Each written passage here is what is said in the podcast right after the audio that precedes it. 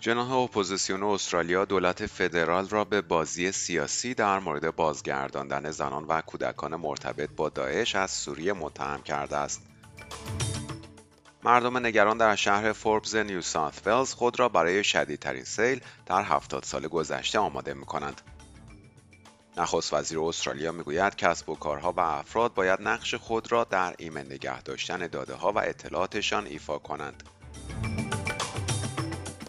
درود بر شما شنوندگان گرامی. این پادکست خبری امروز جمعه چهارم نوامبر 2022 رادیو SBS فارسی است که من مهدی قلیزاده اون رو تقدیم حضورتون می‌کنم.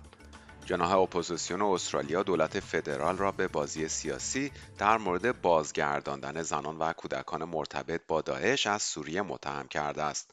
فاش شده است که دومین گروه از زنان و کودکانی که ارتباط خانوادگی با داعش دارند به زودی از اردوگاه های پناهندگان در سوریه به استرالیا و این بار به ایالت ویکتوریا بازگردانده خواهند شد.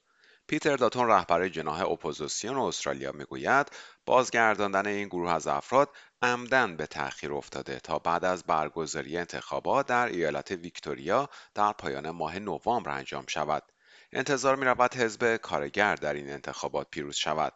آقای داتون در گفتگو با Channel 9 اظهار داشت تصمیم برای بازگرداندن این افراد بدون مشورت گرفته شده است.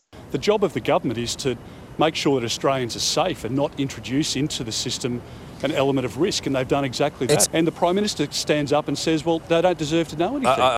ریچارد مالز معاون نخست وزیر استرالیا می‌گوید ادعای جناح اپوزیسیون بی اساس است. All the decisions that we are taking uh, are based on the, the, the, best national security advice.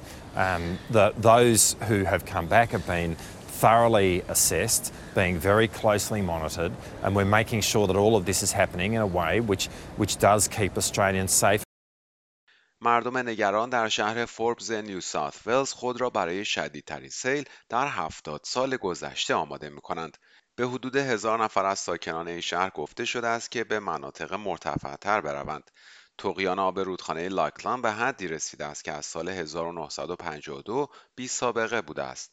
دستور تخلیه در شهر فوربز یکی از 22 هشدار اضطراری است که در سراسر این ایالت صادر شده است. فیلیپ دوناتو یکی از نمایندگان پارلمان این ایالت از مردم خواسته است تا به هشدارهای صادر شده توجه کنند. آنتونی آلبانیزی نخست وزیر استرالیا می‌گوید کسب و کارها و افراد باید نقش خود را در ایمن نگه داشتن داده ها و اطلاعاتشان ایفا کنند.